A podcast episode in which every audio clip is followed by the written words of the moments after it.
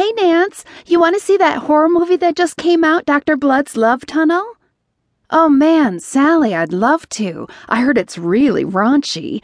Apparently, there's a scene where Dr. Blood drains all the blood out of a girl and fills her veins back up with his own cum through a syringe attached to a penis pump. God, that sounds so disgusting. I can't wait to see it. When do you want me to pick you up? Well, I can't make it though. I'm flat broke. I've been looking for a job for weeks, but every time I go in to drop my resume off, there seems to be 50 other people there for the same accounting job.